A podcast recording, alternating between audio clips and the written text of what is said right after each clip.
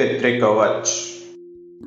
कृणोष्व पाजप्रसिद्धिं न पृथ्वीं याहि राजेव अमवान्निभेन् त्रेष्वीमनुप्रसिद्धिं दृणानो अस्तासि वेद्यरक्षसतपेष्ठै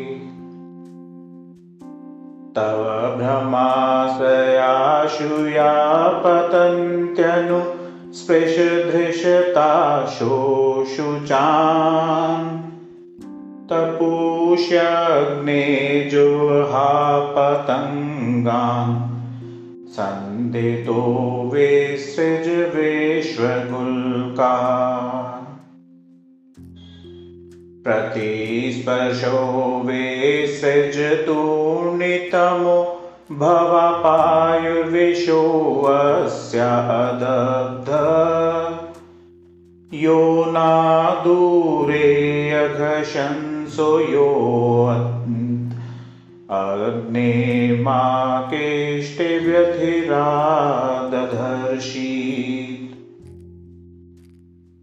उदग्ने तिष्ठ प्रत्यातनुष्वन्यमित्रानोषतात्तिग्महेते यो नो रातिं समिधानचक्रे नीचातं धक्षत सं न शुष्कम्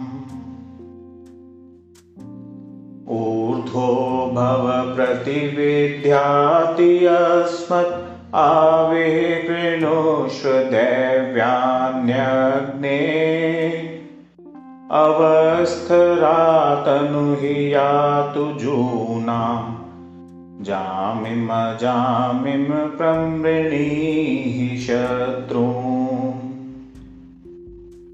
अग्निष्ट्वा तेजसा साधयामि